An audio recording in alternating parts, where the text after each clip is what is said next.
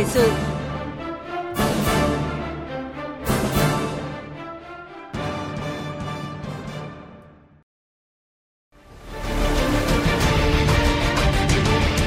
Thích ứng để bình thường mới. Thích ứng để bình thường mới.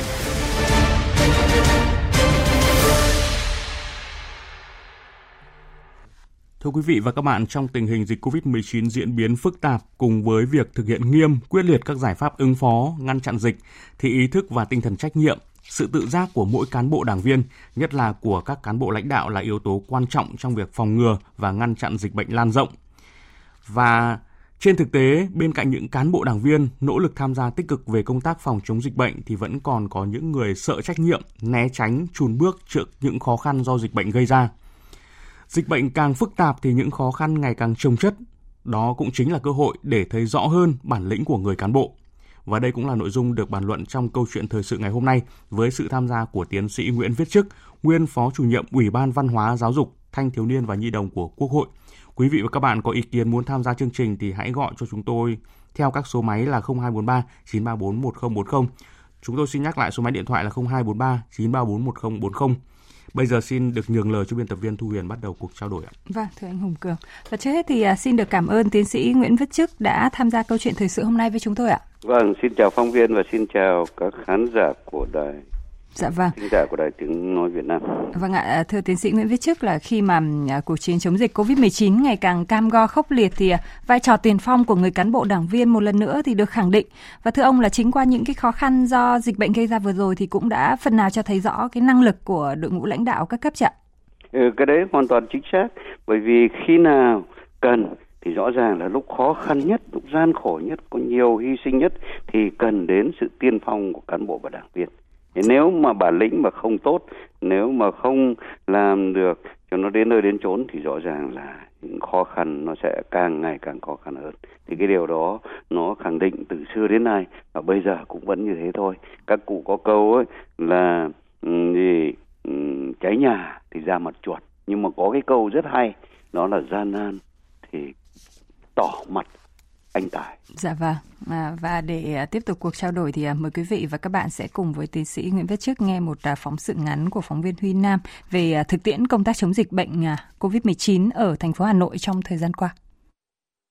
Trong công tác tiêm chủng, nếu như trước đó, Hà Nội phải mất nhiều tháng để đạt con số 2,2 triệu người dân được tiêm vaccine ngừa COVID-19, thì trong đợt cao điểm từ ngày 7 tháng 9 đến ngày 16 tháng 9, Hà Nội đã tiêm được 3 triệu mũi, Đến nay, thành phố đã hoàn tất việc tiêm mũi 1 cho gần 6 triệu người dân trên địa bàn và đang tiếp tục đẩy nhanh tiêm mũi 2. Bà Trần Thị Nhị Hà, Giám đốc Sở Y tế Hà Nội cho biết.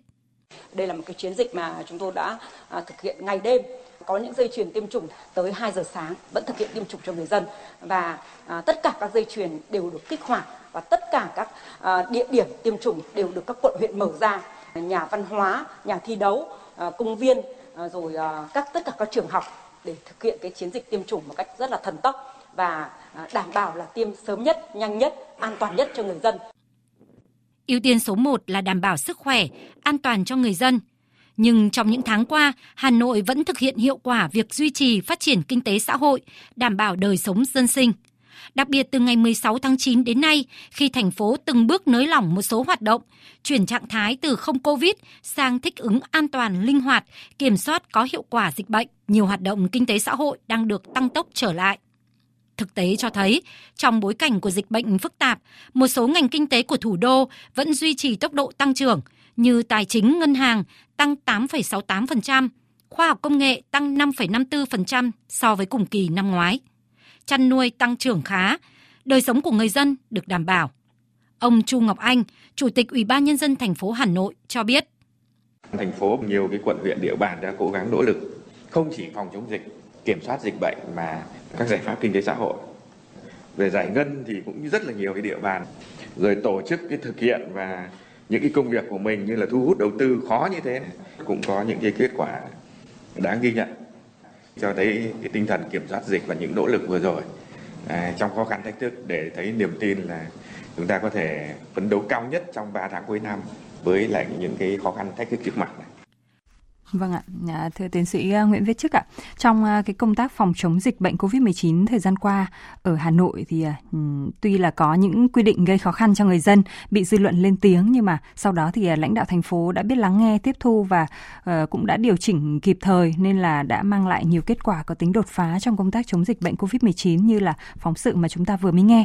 Ờ, ở đây thì không thể phủ nhận vai trò của đội ngũ lãnh đạo các cấp ở thủ đô thưa ông, bởi vì họ cũng đã biết lắng nghe, nghiêm túc tiếp thu những cái ý kiến phản hồi từ phía người dân ạ? Ừ, cái đấy là rất rõ ràng. Suy cho cùng nói gì thì nói, nhưng cuối cùng phải có kết quả. Kết quả cuối cùng là Hà Nội kiểm soát được dịch. Trong tình hình khó khăn như thế mà kiểm soát được dịch. Còn trong quá trình làm nước sôi lửa bỏng thì có thể có chuyện này, chuyện kia ừ, thậm chí là như thế, có những chuyện mà gây cả bức xúc xã hội hẳn hoi thế nhưng mà vấn đề là lắng nghe không ai làm việc mà trong lúc mà rất là khó khăn trong lúc mà như là một đám cháy như vậy mà lại không có khuyết điểm gì ừ. hãy mạnh dạn mà làm. Mà làm mà thấy có khuyết điểm thì phải điều chỉnh phải lắng nghe. Và cái này tôi phải khẳng định thêm một điều nữa là ngoài cái tích cực cái bản lĩnh cái chủ động của cán bộ ừ, Hà Nội các cấp ừ, đây là người dân thủ đô tuyệt vời dạ vâng. nói thế trong bất kỳ hoàn cảnh nào dù là có chuyện nọ chuyện kia nhưng mà người dân tuyệt đối tin vào lãnh đạo tin vào chính quyền và ủng hộ cùng chung tay và như thế thì mới có thể thắng có thắng lợi được. Dạ vâng, cùng với um, việc uh, tiền phong của cán bộ lãnh đạo thì ở đó là một sự đoàn kết, một sự đồng lòng của người dân Hà Nội đúng không ạ? Để chúng ta có được một cái kết quả. À, và đúng như là ông nói trong cái câu chuyện hôm nay của chúng ta thì à, qua khó khăn thì mới càng thấy rõ hơn bản lĩnh năng lực của cán bộ và đúng như cái câu nói là lửa thử vàng gian nan thử sức. Vì là thực tế thì công tác chống dịch thời gian qua thì cũng đã cho thấy là không chỉ riêng ở Hà Nội mà ở nhiều địa phương khác thì càng trong gian khó thì càng có những cán bộ rất là năng động, rất là sáng tạo. À, tôi có thể đưa ra một à, số ví dụ như là lãnh đạo ở quận 6 thành phố Hồ Chí Minh thì đã quyết đoán đưa phương pháp điều trị F0 hợp lý để à, giảm số ca tử vong, đồng thời là có nhiều quyết sách sáng tạo để chăm lo đời sống cho người dân trong khu phong tỏa, cách ly, thực hiện tốt các cái gói an sinh hỗ trợ cho người dân trên địa bàn. Hay là như à, lãnh đạo ở huyện Củ Chi thì cũng có nhiều sáng kiến trong việc bóc tách F0, chăm lo tốt cho sức khỏe của người dân bị dương tính và giảm số ca tử vong. À, đó là những những sáng tạo những cán bộ mà đã đã đã có những cái quyết đoán dám vâng, làm, rất, dám vâng. nghĩ dám làm thế nhưng mà vâng. cũng rất là tiếc là những cái cán bộ như vậy thì lại cũng chưa có nhiều và đúng như lâu nay khi mà nhắc đến đội ngũ cán bộ công chức ở nước ta thì không ít ý kiến cho rằng là đội ngũ này tuy đông nhưng mà lại chưa đủ mạnh thì ông nghĩ sao về cái thực tế này ạ? Điều đấy là điều rất đáng tiếc, có thể nói là như vậy. Đông mà không đủ mạnh thì thì thì hiệu quả của nó sẽ sẽ rất kém. Và cái này thì chưa có tổng kết ừ, nhưng mà nếu tổng kết cho thật kỹ ừ, trong chống dịch thì chắc là rõ cái điều đấy. Chỗ nào đông nhưng mà không mạnh thì nó rõ. Ừ, đông nhưng phải là gắn kết. Muôn người phải như một trên dưới phải đồng lòng. Hòa nước sông chén rượu ngọt ngào ấy thì lúc đấy nó mới tốt được chứ còn nếu như cán bộ vẫn còn như, như đồng chí tổng bí thư cũng nói đó là trong chống dịch mà vẫn còn là chủ quan lơ là à, rồi là rồi là bị động rồi lung tung rồi cứng nhắc thiếu thống nhất đồng bộ trong lãnh đạo chỉ đạo xử lý những tình huống ấy, thì là không không ổn. Thế mà cụ hồ thì cũng nói rất rõ là trong cái tiêu chí chọn cán bộ thì ngoài cái việc là phải gọi là vì dân gắn bó với dân thì phải có cái khả năng phụ trách. Bác hồ nói chữ phụ trách trong cái tình huống khó khăn trong những cái hoàn cảnh khó khăn. Thế thì ở đây hoàn cảnh chống dịch là rất là khó khăn. Ừ. thế thì xuất hiện như là củ chi như là quận 6 và rất nhiều nơi nữa thì cái đấy nó góp phần làm cho thắng lợi chứ còn những loại cán bộ mà kiểu mũ đi che tai rồi ngậm miệng ăn tiền rồi dựa dẫm đùn đẩy tranh công đổ lỗi vô cảm thì làm sao mà có thể mà vượt qua được những cái hoàn cảnh khó khăn những cái hoàn cảnh mà rất là đặc biệt như chống dịch vừa rồi? Dạ vâng. À, như câu chuyện ông vừa nói thì chúng ta cũng có thể à, vẫn còn nhớ cái à, cái vụ mà hai cán bộ lãnh đạo ở tỉnh Bình Định đi đánh gôn đúng không ạ? Và tiếp xúc vâng. với các F0 thì đã vi phạm quy định phòng chống dịch Covid-19 và ở đó thì chúng ta cũng nhìn thấy như ông vừa mới đề cập thì mũ ni che tai né tránh sợ trách nhiệm thậm chí là không ở đây còn không làm tròn cái vai trò nêu gương nữa à, cái cái đấy là rất rõ. Cán bộ không nêu gương. Cán bộ mà bảo là tôi cũng người khác đi đánh gôn được tôi cũng đánh gôn được. Người khác đi chơi được tôi cũng chơi được thì làm sao mà được. Cán bộ đấy từ các đồng chí lãnh đạo của nhà nước người đi nước ngoài cũng phải tranh thủ là phải đặt vấn đề có vaccine hay không đó. đồng chí tổng bí thư thì kêu gọi đã kiên quyết rồi thì kiên quyết hơn đã cố gắng rồi cố gắng hơn nữa đó. rồi đồng chí thủ tướng cũng mồ hôi ướt đẫm xuống tận tận nơi đồng chí phó thủ tướng cũng được đam thì từ đầu dịch đến tết cũng không có có tết thì ừ. tất cả dưới trên dưới phải đồng lòng như thế thì mới làm việc được chứ còn nếu vẫn còn vô cảm thậm chí là còn ăn chặn cả tiền hỗ trợ không ừ. làm cho chính sách của đảng và nhà nước không tới được người dân thì cái đấy là cái, có thể nói là một cái tội có thể nói là như vậy. Vâng, à, thưa ông là à, chúng ta cũng đã nói với nhau thì qua gian nan khó khăn thì cũng đã càng cho thấy rõ bản lĩnh của người cán bộ. À, có những cán bộ thì càng đối mặt với khó khăn thách thức thì càng phát huy tốt những cái năng lực sở trường và có những cái đóng góp hiệu quả cho công tác. Thế nhưng mà ngược lại thì à, càng khó khăn thì cũng càng khiến cán bộ chùn bước dao động. Vậy thì theo lý giải của ông thì tại sao lại có tình trạng này? Phải chăng là do sự tu dưỡng, do bản lĩnh chính trị của người cán bộ? Cái đấy hoàn toàn chính xác như đồng chí nói nó tu dưỡng nó không ra ra làm sao. Rồi là nó nhiều vấn đề lắm. Trong bởi vì nếu mà bổ nhiệm bổ nhiệm những cái người mà theo ừ, gọi là nịnh bợ thì rồi cái người cán bộ cấp trên cũng không ra ra gì. Những cán bộ cấp trên cũng mất dân chủ để đề bạt những người thiếu trách nhiệm thiếu khả năng. À, thế cho nên bây giờ thì cái nghị quyết trung ương 4 mình đặt vấn đề là phải là ngang tầm nhiệm vụ là vì thế. Phải có đủ phẩm chất năng lực và uy tín ngang tầm nhiệm vụ chứ giờ bổ, bổ nhiệm bổ nhiệm như thế thế rồi đào đào tạo rồi là tu dưỡng kém như thế thì nó sẽ dẫn đến là đến lúc có chuyện xảy ra mà có thể nói là buồn là cháy nhà ra một chuột là rất buồn ừ. nó, nó nó lộ ra ngay những cán bộ dựa dẫm những cán bộ ỉ lại thì làm sao mà làm làm tốt được những cán bộ là sợ khuyết điểm những cán bộ như thế bác hồ đã nói rồi phải tạo ra những cái cán bộ mà có cả gan nói cả gan đề ra sáng kiến. Đấy rõ ràng ở ừ, ở, ở, ở quận 6 hay là ở củ chi người ta cả gan người ta cả gan người ta làm. Làm đây là làm bằng tất cả cái tâm của mình, làm với tất cả sự hiểu biết của mình trong cái thực tế ở cái cái cái cuộc sống. Không ai, không có một chính sách nào mà phủ sóng được hết tất cả cụ thể. Ở củ chi thì phải làm gì? Hay là ở quận 6 thì phải làm gì? Hay là ở chỗ phường nọ, xã kia phải làm gì? Cái chung thì người ta nói như vậy, nhưng cán bộ trực tiếp ở từng nơi, từng chỗ thì phải sáng tạo. Sáng tạo là như thế, chứ không phải sáng tạo là cái gì nó xa xôi đâu. Ừ. sáng tạo linh hoạt nhưng ở đây phải dám chịu trách nhiệm. Và cái tâm phải sáng tâm phải sáng thì mới sáng tạo được. Cái tâm mà không sáng thì lại, lại sáng tạo ra những việc mà để lấy tiền bỏ túi ấy, thì lại hỏng hết cả. Dạ vâng, à, rõ ràng là ở đây thì à, chúng ta cũng à, vẫn thấy là um, cái căn bệnh sợ trách nhiệm, đùn đẩy trách nhiệm thì vẫn tồn tại ở không ít cán bộ công chức. Làm nhiều thì sai nhiều, làm ít sai ít, không làm thì không sai, như là đã trở thành một phương châm làm việc tiêu cực của nhiều cán bộ công chức. Vâng ạ. Nói là cái đây rất nguy hiểm. Dạ cái vâng. đấy không phải bây giờ nó mới có, nó tồn tại, nó ủ lâu rồi cái mầm bệnh nó ủ rất lâu rồi. Vâng, và chính vì thế nên là nó đã dẫn đến cái sự trì trệ trong đội ngũ cán bộ đấy ạ. Đúng như thế, không phải như chỉ có trong chống dịch thì nó lòi ra, nó rõ ràng ra Vâng, tuy nhiên thì trong cái lúc à, đang khó khăn như thế này đúng không ạ? Thì chúng ta càng nhận rõ hơn và chúng ta không thể chấp nhận những cái cán bộ kiểu kiểu mũ ni che tai, kiểu trốn tránh sợ trách nhiệm, chùn bước như vậy đúng không ạ? Vâng. Và rất cần có những cái cán bộ thật sự năng động, sáng tạo. À, tuy nhiên thì thưa ông là trên thực tế thì do hệ thống pháp luật của nước ta thì còn còn nhiều bất cập trồng chéo, thậm chí là có những cái quy định thì chưa thống nhất nên là cũng dẫn đến phần nào hạn chế cái sự năng động sáng tạo của cán bộ làm đúng đạo luật này có khi lại lại vi phạm một cái đạo luật khác thì ông nghĩ sao về cái thực tế này? Tôi đồng tình như vậy, hệ thống pháp luật cần phải tiếp tục hoàn thiện hơn. Và đặc biệt ý, là làm sao cho người ta những cái người người ta tích cực người ta làm người ta thấy rằng là người ta tích cực nhưng mà người ta an tâm. Chứ không phải là cái nơi đang phát triển ầm ầm ầm ầm ầm nhưng mà nếu mà sờ đến thì thấy là toàn là sai cả thì rất là khó khăn.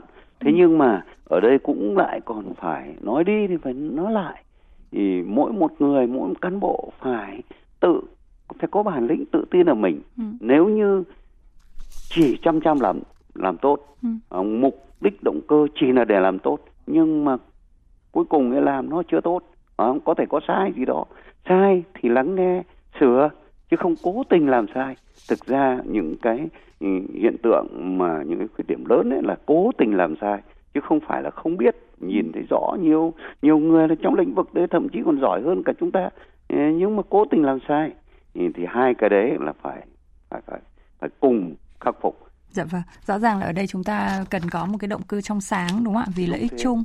Và dù, ờ, đúng như ông ờ, vừa mới phân tích thì ờ, chính do những cái bất cập của hệ thống pháp luật nên là nhiều cán bộ sợ đổi mới sáng tạo và bản thân họ thì cũng rất muốn là phải như vậy. Nhưng mà họ cũng rất cần là Đảng nhà nước có một cơ chế để khuyến khích và bảo vệ họ trong quá trình đổi mới sáng tạo. Và chính vì thế mà mới đây thì Bộ Chính trị đã ban hành kết luận số 14 về chủ trương khuyến khích và bảo vệ cán bộ năng động sáng tạo vì lợi ích chung, trong đó thì nêu rõ là cán bộ thực hiện đúng chủ trương mà không đạt kết quả đề ra nhưng mà có động cơ trong sáng vì lợi ích chung thì sẽ được xem xét miễn hoặc giảm nhẹ trách nhiệm ạ.